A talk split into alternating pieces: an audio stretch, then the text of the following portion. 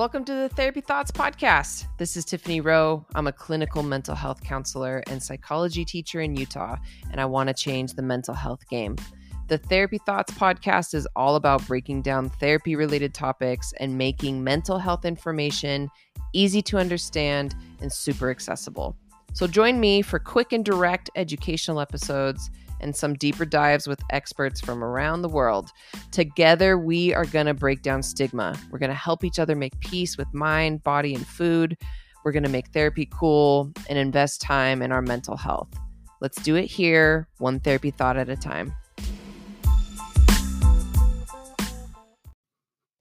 Hey, hey, welcome to the Therapy Thoughts podcast. I'm so excited for today's guest, Todd Baratz. He is a certified sex therapist, a licensed individual and couples psychotherapist. He's a podcast host, a writer who specializes in sex and relationships, and is doing such a great job spreading psychoeducation and information on Instagram. I love our conversation. Um, his journey began in therapy when he was 10 years old, and he's devoted his entire life to wellness, learning about challenges that accompany life and how to overcome them um, he has deep amounts of empathy and insight that leads to all the healing work that he does.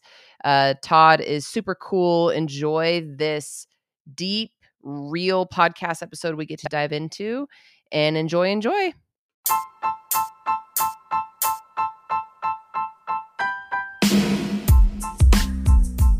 Welcome to the Therapy Thoughts Podcast. This is Tiffany Rowe. I'm a clinical mental health counselor and psychology teacher in Utah, and I want to change the mental health game. The Therapy Thoughts podcast is all about breaking down therapy related topics and making mental health information easy to understand and super accessible. So join me for quick and direct educational episodes and some deeper dives with experts from around the world. Together, we are going to break down stigma. We're going to help each other make peace with mind, body, and food. We're going to make therapy cool and invest time in our mental health. Let's do it here, one therapy thought at a time. Todd, welcome to the Therapy Thoughts podcast. Hi, thanks for having me we were just talking off line about how obsessed I am with you. I love what you're doing in the therapy space. I'm so grateful I get to chat with you. Thank you. I wanted to finally connect with you. We've been Insta friends for a while and now we're still Insta friends, but now we can actually see and interact with each other. Zoom, we're at the Zoom level of our relationship. Yeah, we're, we're escalating. Why don't you introduce yourself so folks know who you are, what you do? Yeah, um, my name is Todd Baratz. I'm a sex therapist, relationship therapist, all kinds of therapists. My Instagram is at your diagnonsense. I see individuals and couples for ongoing therapy, not just about sex, but about a, a range of different things. That's my main gig. I'm so grateful for the field of sex therapy. And I think there's still so much stigma and misunderstanding and like weird vibes around that. I'd love to hear you kind of tell me why you went into that, why you love doing that, because we we really need it. Yeah, I mean, I'm I'm really glad that sex is finally getting the getting the moment it deserves. Sex plays such a big role in all of our lives. It's literally how we're made, and there's just so much stigma and shame and fear around it um, that that creates so many problems for people. But so I first started becoming interested in sex I I've been in therapy with the same therapist since I was very young, and he happens to be a sex therapist. I didn't go to him because I was like, I'm 12 and I have sexual issues, although I did. Um, I was gay, but uh, he's really impacted the way that I see therapy and the role that I see sex playing in therapy. So when I got to grad school to become a therapist, there was like a singular class on sex and sexuality. And I was like, why is that? Why is there no sex talk? What's that? What's that about? Um, so then I just realized that there really wasn't a lot of information about there for most people when it comes to sex. And I was like, okay, I should probably focus more on on that. And so boopity boppity boo, um, that's what I'm doing. And um, I see people for sexual issues, but they're mostly relational issues. You know, I think people often assume that sex is, you know, about a, a dick and a vagina and, you know, that's it. But sex is really a relational act that brings up a variety of things for people. So I'm not just talking about clits and orgasms and dicks and come um, you know most of what i talk about with my clients is their relationships and their history and how they learned how to love and all that kind of stuff and how that relates to sex and sexuality. So long story short it's important. It's about more than sex. That's that's what i do. What i do started therapy young. Yeah. You're gay. You're doing your therapist is a sex therapist. You go into sex therapy. I'm curious about like do you want to talk about your own like sexual development or history and how that led to your interest in this? Sure. Yeah i mean growing up gay in a world that's straight it was hard. And so i don't know how much that relates to me being a sex therapist but in terms of my own sexual journey you know being able to have a space in therapy where i could talk about that you know I don't know where I would have been if I couldn't, just mm-hmm. because making sense of what it meant to be gay, also the sexual component, but also understanding that there's a big relational component. Because when I was growing up, gay was just about gay sex. Um, it really wasn't about gay love or gay marriage or gay families or anything. It was about dicks and HIV and crystal meth and and it was even worse for prior generations. So it, it was um, really helpful for me to have my therapist talk to me about relationships and love, also sex.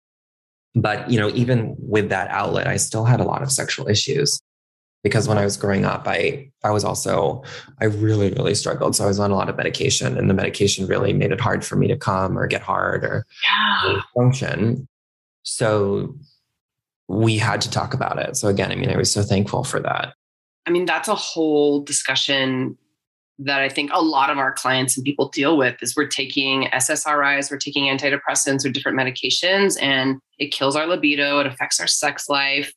And I'm curious if you have insight into that of like balancing mental health medication and sexuality. Do we have to lose our libido and our sex drive to stop having panic attacks, right? I mean, I would probably want less panic attacks. It really depends on the person you know, and it depends on how intense the side effects are. Some people have tons of side effects and some people just don't have any. And that's the thing about medication is that we don't know as much as people I think think we do, which is fine. But I took medication for a very long time. I now I just take trazodone for sleep, but I really needed it. And for me, I just learned how to deal with some of the um, the, the sexual side effects that I had. But that was me. Everybody's really different. I think the challenge is though is there's not a lot of space for people to say I'm having sexual side effects and oftentimes doctors and therapists aren't asking, you know, how is this affecting your desire? How is this affect are you getting hard? Are you getting wet? Does it take longer for you to get off? So people aren't often given the opportunity to prioritize their sexuality and so they kind of learn that it's not important and so then it's just a, something that never gets addressed. So the most important part is just addressing it. So talking about, okay, so what's going on? Are you having panic attacks? If so, I would say take whatever you can to reduce those panic attacks. Because any, have you ever had a panic attack? Yeah, hell. I mean, they're off. I mean, they're literally feel like you're dying. They're the worst thing in the world. So like reduce those panic attacks and then we can talk about sex. So it really becomes about what the priority is. Um, if you're mildly depressed, I would say let's find the medication that has the least sexual side effects. But it really just depends on every individual and the impacts that their mental health has on their functioning and what they prefer and and and um, yeah. It's so interesting. I've been on zoloft on and on since 2008 when i got diagnosed good as zoloft? Zoloft y'all. And there's Great. definitely been times where it's like it kills my sex drive. I have zero interest. But now i'm in my late 30s aka my sexual prime. And zero impact. So I think that's really interesting about circumstance or deconstruction that we have around our own sexuality, plus the biological impact of meds. Like you said, there's no hard, fast rule. It really depends. And even the mm-hmm. same person could transform. Yeah. Is something different for you relationally um, or interest in your life in general? I mean, I would imagine if you, when did you say 2008? So that's, I can't do math. That's how many, many years ago? That's so long. 13 years ago. So, I mean, and you're married with kids now and in a much different place, right? Because I stopped yeah. So, like, I mean, yeah, I mean, it's not just medication. Sometimes when we're taking medication, it's because our life has a context that's making us depressed or contributing to our anxiety. So it's, you know, it's hard to say it's, if it's just meds or not, but it's really interesting now that, and really awesome that you don't have any side effects anymore. Was there a different context though? Like, I mean, I just made huge assumptions about your life. No, you're you nailed it. And I love that you get to kind of flex that knowledge as we have this conversation. Cause I'm like, exactly. Quick backstory for me. I was raised Mormon in an extremely sexually oppressed family. No sex till you're married. Don't don't touch bodies. Like I got grounded because I kissed a boy when I was 14, and like it was a really big deal. Um, my sister came home pregnant when I was seven, and I was mortified, and my parents were mortified, and it was like this is the worst thing in the world. So I was like, sex is bad. Never have sex. Definitely don't don't get pregnant. Like people are going to hell. So I had to deconstruct all of that of like honestly learning like sex isn't bad. Right. Well, you're talking about sexual fear, mm. right? Like you got grounded, you got punished. And depending on geography and religion and all that stuff, you know, you really internalize that. So were you saying that like you you did actually just say that you had to unlearn all that fear?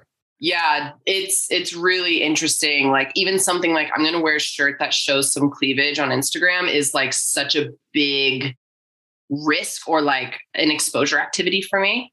Mm-hmm. Or like I'm a sexual being, I'm sexual. Saying that is like, oh my God, like, am I gonna catch on fire?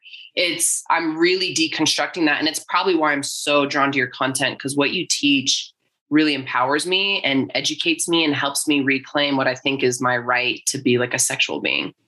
Yeah, and to experience your body and derive a sense of pleasure and power from it. Um, isn't it interesting though? Like, even though we're all grown up, we're therapists, we can reflect on our past and understand that the sexual fear that we learned is, you know, really just a product of culture and religion and not fact. That we still default to these places where we're like, oh my God, this is bad. And they're like, no, no, it's fine because I still have that experience. Yeah, I've been in therapy slash sex therapy for fucking ever. And sometimes I still like have experiences where I'm like, just open your mouth and speak and say something. Like, what are you, what are you waiting for? Um, I just find that so interesting that, you know, we, it, that's how powerful some of these early messages about sex can be. Mm. Right. You're saying you're still having these, these things still come up. Yeah. It's, it feels like my life is a constant deconstruction of all the like really toxic, oppressive things I learned as a kid and when you just labeled it, you said sexual fear. I'm like, I've never even thought that label. So educate me and anyone listening who's truly like still trying to find just basic sexual power. Like, what are common sexual fears? Like, how do we identify those and fucking deconstruct them? Well, sexual, I mean, sexual fear is kind of a big umbrella for kind of everything. For shame, or maybe shame and fear is a little bit different, but so sexual fears as you're describing. So you grow up learning that you will get punished or that it's bad or that you're going to hell or that you just shouldn't or that you should do it in private or you shouldn't tell anyone. All of those messages you know the implicit communication is sex is something to fear. And what's an extension of that as well is we internalize that our bodies are something to fear. So our genitals the way we experience pleasure sometimes. Um, and sometimes this even extends into non-sexual arenas, just like non-sexual pleasures, fun, joy, where people have a really difficult time eating. Food is pleasure, you know, where it's just about, it can become about literally everything bodily that feels pleasurable or good. But so anyway, so that's that's basically sexual fear. And it can also come up unconsciously, which it does for most people through avoidance or through not wanting to ask for things. And that's, I think, when we, we're talking also about sexual shame you know where what we want what we need for pleasure what we need to get off etc we feel is bad we shouldn't ask for it. And then you start factoring in gender and sexuality and um, it just becomes worse and worse. No uh, it just becomes harder and harder because women receive a lot of different messages than men. Trans women receive a lot of different messages um, than cis women. Get blah blah blah. Um, so you know, I think everybody grows up with sexual fear. I don't think anyone is immune from that because we live in this sexually fear based culture, even now. But uh, that's why everybody has to do some kind of work mm-hmm. if they're going to not have sexual fear. I don't know if this will put you on the spot, but I'm curious about like spot. I love I love being put on the spot where like the culture we live in, other than like my brain's like, oh, it's Puritan religious culture. Like, why are we so fucked up with sex? Like, why is sex bad? Why are we so afraid of it? Why do all of us have sexual fear and or trauma? Like, what's this culture about? it's historical. Um, you know, it goes back centuries and it's changed. And, you know, sex is, you know, the way that cultures view sex, you know, you can really get a lot of information about who they are politically, um, their histories, etc. But it, it's it's historical. That sex was just supposed to be for procreation. It wasn't supposed to be for pleasure. You know, women were thought not to experience orgasm or pleasure at all. So, you know, these values and ideas of sex have really changed. Um, but that doesn't mean that the way that they're completely lacking of this fear based um, approach or value system because it's still there, even with all the sex positive content. As someone who's like actively and intentionally trying to deconstruct my own sexual shame and fears, what like how would you lead a client through that? Like how do we start to deconstruct this and get empowered? Like you said, awareness, right? Like yeah and then, like, what else do we do? It seems so deep and it's so culturally reinforced.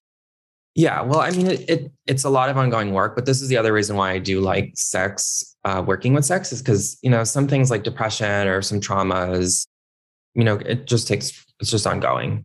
But sex, you know, is something that you can actually, when you put in some work, you can actually make some big changes. Um, sometimes it, people just need permission to, you know, I don't know, get their nipples twisted and say that's okay. Yeah. yeah. you know, it's real that uh, people are, oh, I'm such a freak. I just like this thing. And I'm like, no, it's totally normal. Like, that sounds wonderful. It's great. Do that. And obviously, it's never that simple. But so the first place that I usually start is just being curious and aware and, and curious to help my clients develop awareness. So I'll either do one of two things. I'll start with some kind of a sexual history just to kind of get them to start talking about, you know, where they learned about sex and their body. Or I'll ask about the last time they had sex and I'll say, I'm a fly in the wall. You know, what would I see? And both strategies, for lack of a better word, make people feel incredibly uncomfortable. So that's also an opportunity to say, okay, well, so I can see that you're turning red or that you're answering me in with non-answers or whatever, blah, blah, blah. You're a therapist, you know what I'm saying. But so, yeah, I mean, I just start with helping um, build awareness. So the first one, in terms of sexual history, I'll ask about, you know, where did you learn about your body? Were your parents sexual? Did they touch each other? Did they cover your eyes if you were watching something remotely sexual on TV? You know, were you allowed to date? What was religion like? You know, go through the absolutely the whole thing. Because most people don't really think about that. Um, they just think about last week, some guy like they wanted the blah blah blah. But it's about so much more. So we talk about that. We talk about, as I was saying, non-sexual pleasures. I ask about, you know, what was playtime like? Did your parents encourage you to play? Did they encourage you to eat? Did they restrict your diet? Did they tell you you were fat? You know, did they tell you you were too thin? You know, how did they talk about your body? You know, there's so much. I ask about genitals. What was learning how to pee like? Did you ever touch yourself? ask about masturbation and blah. So a lot of a lot of awareness building about where did you learn about sex. And so for every person it may be different in terms of how much time I focus on that. But so there's that component. Um, and then there's the action oriented component, which is the best. So that's homework like touch yourself, masturbate, go in the shower and feel the water on your clit or in your dick or in your asshole or wherever. Go to a toy shop, buy a toy. So, and this goes really for anything any mental health challenge, as I'm sure you know, is that we can't just think about it and build history and insight and analyze. It's just that's not enough. We have to actually have new experiences. Um, so, especially with sex, the challenge often is, though, is some people have so much sexual fear and shame that they can't bring themselves to have new experiences sexually. And if that's the case, then no change can happen because, you know, if you're afraid of sex and you won't have sex and you're avoiding it, that unconscious expression of shame, which is avoidance, it gets in the way of you making changes and feeling empowered to receive and give pleasure. So the action part of sex therapy is super important. And it can be, you know, a five second homework exercise to, you know, have sex with your partner. And it just depends on the person and how freaked out they are. Yeah. People get freaked out and upset and scared and triggered and and and. So it can be really hard. Like I'm sure when you started this journey for yourself, it was probably difficult. You probably had to go very slow. Terrifying. Yeah. I have a lot of compassion for like anyone listening who's like, this is wild. Like, I can't do this. I'm so scared. And I love, I love listening to people who are in their zone of genius. You're clearly in your zone of genius because you're calling out all of that like nuance, the struggle of like they're not going to be able to do the work that will create change if there's too much shame there, which leads to avoidance. And that shame piece is just part of this, that ongoing deconstruction of sexual shame. And when we are hardwired to avoid it because we're going to go to hell if we stick our finger in our vagina, like it's you just have to do it and overcome that fear. But I'm really curious about that step from you just have to do it to overcome it, but I'm so afraid to do it because I'll go to hell. Like, how do we help people get to try the thing that's going to heal you. Well, like I was saying, um, you know, if putting your your finger in your vulva is too scary, then it could be well, so massage your your vulva or just massage your stomach or massage your legs mm. or or or you know what would feel less triggering and upsetting? Maybe just touch your arm. I mean i know that might sound silly but it's really about these small steps. Yeah. You know it's not a rush. So it's I really work and try to identify well, what would feel comfortable? Mm. How could you tolerate this kind of reflex of I'm going to hell uh, while also experimenting with behaviors that may show you otherwise? Mm. But um, that's not to say that I'm also not processing the I'm going to go to hell part a lot. Yeah. But like this and, and you're not going to hell. I mean, honestly, it's where I want to be. Like I would fit in there. Like I'm, no, probably. uh. I'm thinking about this client I actually had yesterday. Female, married to a male, has never orgasmed once in her life, and which is pretty common. Really common, right? I I don't remember the stat. Maybe you remember it. Like what percentage of females don't orgasm during intercourse? It's like eighty plus percent, right? Mm-hmm. Oh, just for penetration? Yeah, it's the majority. Right. And I'm like, so orgasms by herself? Never. Has she tried? Yeah. And I'm like trying to coach her. But the shame piece, it's like trying to deconstruct that or like, what if my vulva stinks? This is bad. This is gross. I don't want to like do this. Like all these internalized messages of like sexual shame and trying to like empower women to have like sexual expression and power feels really ironic for me to be doing first of all but also like heartbreaking. Why ironic? Well just right like where i come from it's like well maybe you're the perfect person to be helping her with that then i love you. But I, I think that's true. That's actually a really good point. But yeah trying to walk with people through this and give them the courage to like tell their partner what they need you brought that up first thing like have that permission. You're allowed to ask for more or say, we need more foreplay or I need you to go down on me. And the fears they have around that, like I'm I'm out of my league, so I'm not a sex therapist, but I mean that's the work I see constantly. Just trying to empower women with mind, body, and food. Sex is a piece of this. So I love that you tie in the whole like body piece and it's all connected. Shame, shame, shame.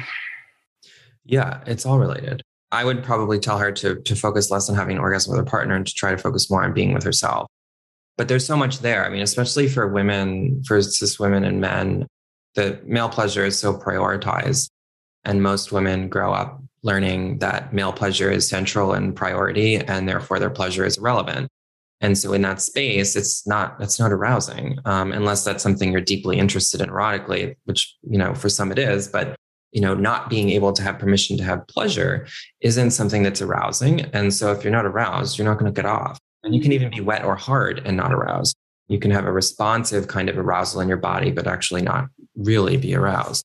I would imagine that's probably what's going on for her.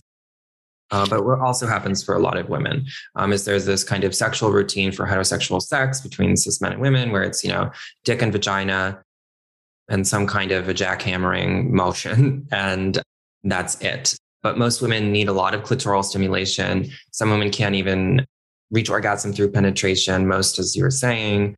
Sometimes toys are really necessary, sometimes hands, sometimes, sometimes, sometimes. So um, it's really about finding what works for her and then integrating that into her partnered sexual experiences because she doesn't sound like she knows what what what works for her.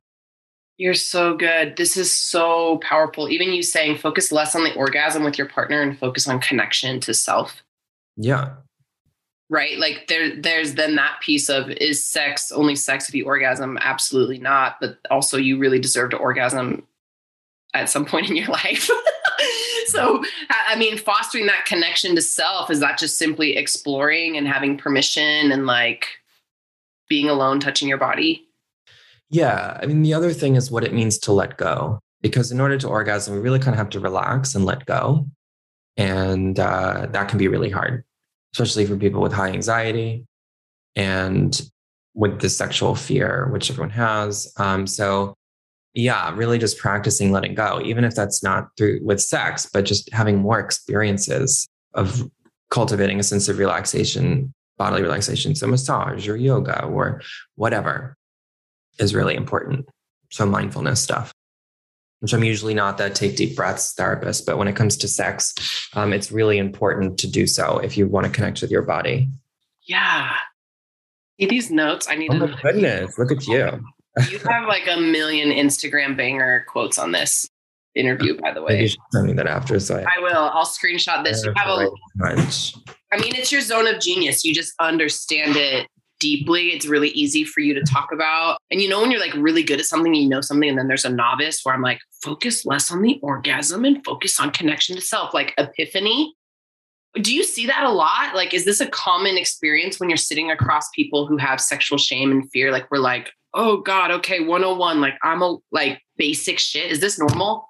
Well, that's what I was saying about how some that's why I like sex therapy is because most people don't get this information. And so when they hear it, they're like, oh, like it's okay that like I need a dild a vibrator while I'm getting fucked. Or it's okay if I tell my partner to, I don't know, bark like a dog. If that's what I need, like that's totally fine. I just have to start, you know, that some of this information is really just permission to be yourself. It's normalizing sexual expression or sexual joy or whatever. And that's can be really powerful for people. Can we talk about polyamory? Sure. I honestly learned, I mean, I learned about polyamory on Instagram. I'm curious about that. I've, I've learned terminology like toxic monogamy, non consensual monogamy. And I think this is new information for a lot of people. Like you said, we just have this very straight cisgender like idea of sex, like you said, man, woman, penis, vagina, jackhammer. And sexuality is so expansive. And I wonder how many of us might identify outside of this really rigid, you know, culture that's been like indoctrinated into us. Can you give us some education on like other things other than monogamy? Yeah, sure. Well, you know, I, I posted a lot about this kind of umbrella term of toxic monogamy. And it's this kind of default state that I think most people just go to without realizing it. And I do too, you know, where this compulsory monogamy, where we just kind of default to these values and rules because we live in cultures that value monogamy and traditional family structures. And, but that's not how everybody loves or has sex or does intimacy. You know, there are a variety of different structures. You know, there's monogamy, non monogamy, there's polyamory, and one is not better than the other despite i think what we've all grown up learning that you know the right way is to um, get married and to be faithful and loyal forever and have kids and farm a family and etc um, which is wonderful. Like I kind of want that. I'm not, and I think it's what's funny is whenever I post something or talk about non-monogamy or polyamory, people assume that I'm like the sexual hedon that just wants to fuck everybody and that's against monogamy and marriage and families. And the reality is, I, I like my last relationship was 10 years. We were monogamous. I'm not opposed to non-monogamous relationships or polyamorous relationships, and but it just did that. We explored non-monogamy for a little bit. Um, then we decided to close the relationship in the future, as I'm miserably single and dating, I'm open to any structure. You know, I kind of just want to meet somebody and fall in love again. I don't really care. But uh, yeah, I, I, just to put that out there, I think it, it, it's interesting the assumptions that people make about others when they start talking about monogamy. And what's also more interesting is if I was a woman, a cis woman, and I was talking about non monogamy, I would probably get a lot of backlash because people don't like women who are sexual. People don't like women who discourage traditional family structures cetera, et cetera, et cetera. I have friends that do a lot of work writing research, et cetera, on female sexuality and non-monogamy. And the, the treatment they get is just outrageous. And it's mm-hmm. because they're a woman. Whereas I could say these things and people just think, oh, it's another man saying that we should have sex with everybody, which is not even what I'm saying. But anyway, I got on it. I went on a tangent.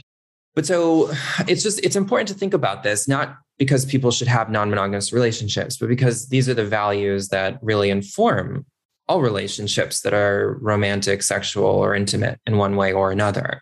Um, one big thing that I that comes up a lot is the idea of fantasy, which is something for you to talk about with your client um, in terms of what her fantasies are and how she explores that but that I say often it's okay to fantasize about other people. You know, that that's a part of monogamy where fidelity extends to thoughts, right? Mm. Which is just mind blowing. Like, I, w- where sexual fantasy is given a completely different category from non sexual fantasy. You know, like I have a fantasy that I'll go to Bora Bora. That's the same thing as saying I have a fantasy that I want someone to watch me have sex. It's no mm-hmm. different. Mm. Is that going to happen? I don't know. I mean, I really hope I go to Bora Bora. But you know, it's it's the same kind of dreaming. But people have so much sexual fear that these fantasies and these values around monogamy kind of take over. So that's one thing that I talk about often that you know we can really learn from polyamory and non-monogamy when it comes to exploring monogamous relationships and the values that we reflexively just go to like don't want my partner thinking about anybody else my partner checking out anybody else et cetera, et cetera, et cetera. That type of fear really is what it is, um, and relational anxiety about um, fidelity. This is so good. I love the acknowledgement of values and how we have these like default assumed values because of culture. Yeah. But really, there are a variety of structures. And if we're not in line with our real individual values and we're trying to fit in this structure, that seems like a recipe for anxiety, sexual issues, mental health problems, like just disconnection from self. But I'm also hearing it's a really big risk to be honest about these values if you want to explore outside of monogamy. Like you said, particularly women, it can be dangerous to be living in your truth this way. Yeah. When it comes to sex and relationships, gender plays a really big role, gender, sexuality. But you know what I think the most important thing is that people in relationships and just in general need to talk about this more with their partners that this kind of monogamy is just assumed. And i'm not saying that you shouldn't assume it but i'm just saying talk about it and assume it because one it'll improve your sex life for sure if you start making the relationship culture safe enough to say you know it's okay if you fantasize about other people or if you talk about that. And uh, you know the more you can address some of these these values um, as opposed to defaulting them defaulting to them, I think the safer the relationship becomes. And the safer the relationship, the more satisfying, the more you can relax into sex. Oh my God, it's all connected. Make relationship culture safe. Yes. I follow someone, I, I keep thinking of them because I can't think of their name or their handle. They're in a poly relationship and they said i just saw this video yesterday they're like anyone who's ever cheated might be a little bit poly. And i'm like pausing and thinking about that and they're like it's it's a lack of language. If people could talk about the values just like you're talking about if we could communicate this or say i'm having these fantasies or desires or my curiosities but we don't even have like the language or the permission or like the ability to think outside of this really like rigid structure we're all part of.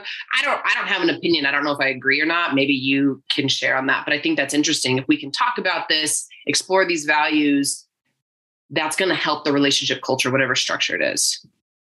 Yeah for sure. I mean i don't even know if i believe, agree with that but i mean they might be poly i don't know is you know affairs infidelity cheating whatever words you want to use can be about a ton of different things.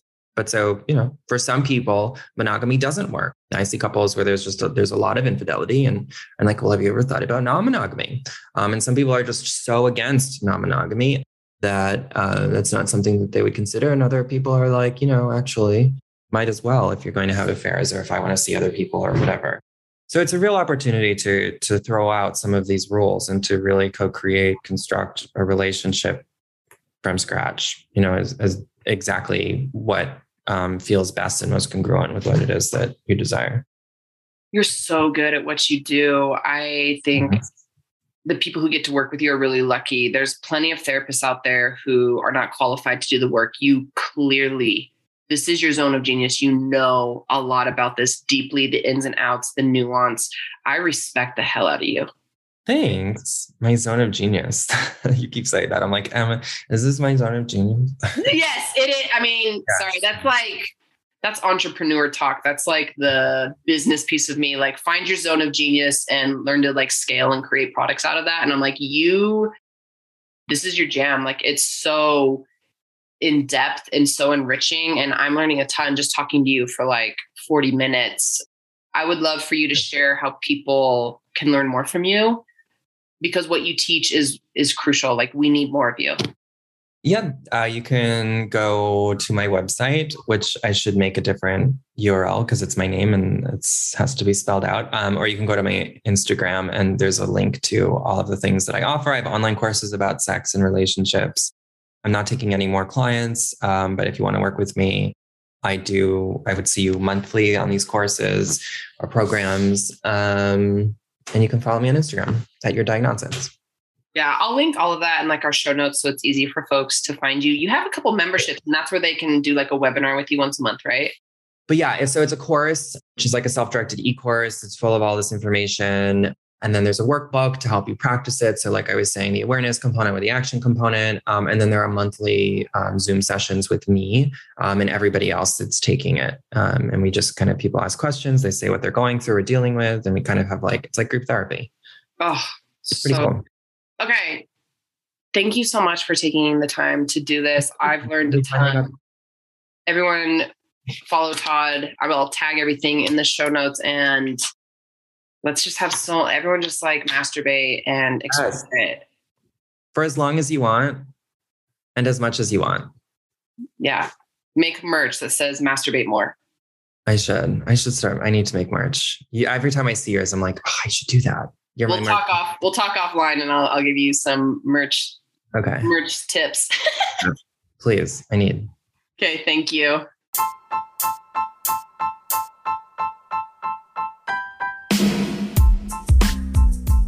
Welcome to the Therapy Thoughts podcast. This is Tiffany Rowe. I'm a clinical mental health counselor and psychology teacher in Utah, and I want to change the mental health game. The Therapy Thoughts podcast is all about breaking down therapy related topics and making mental health information easy to understand and super accessible. So join me for quick and direct educational episodes and some deeper dives with experts from around the world. Together, we are going to break down stigma. We're going to help each other make peace with mind, body, and food. We're going to make therapy cool and invest time in our mental health. Let's do it here, one therapy thought at a time.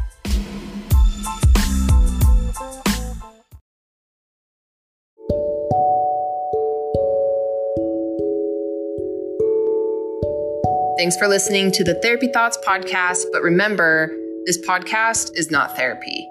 This is for general informational purposes only. The information on this podcast is not intended to diagnose or treat any condition, illness, or disease. This also isn't intended to be financial, legal, medical, or therapeutic advice. Make sure you're always working with your own personal, licensed mental health counselor. May you be well.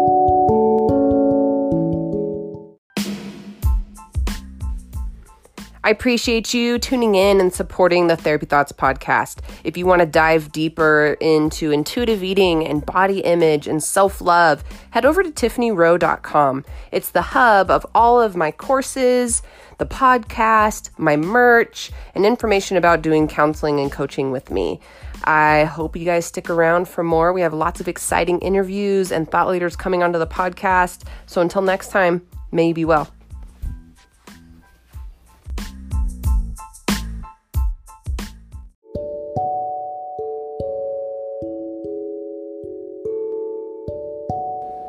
Thanks for listening to the Therapy Thoughts podcast. But remember, this podcast is not therapy. This is for general informational purposes only. The information on this podcast is not intended to diagnose or treat any condition, illness, or disease. This also isn't intended to be financial, legal, medical, or therapeutic advice. Make sure you're always working with your own personal, licensed mental health counselor. May you be well.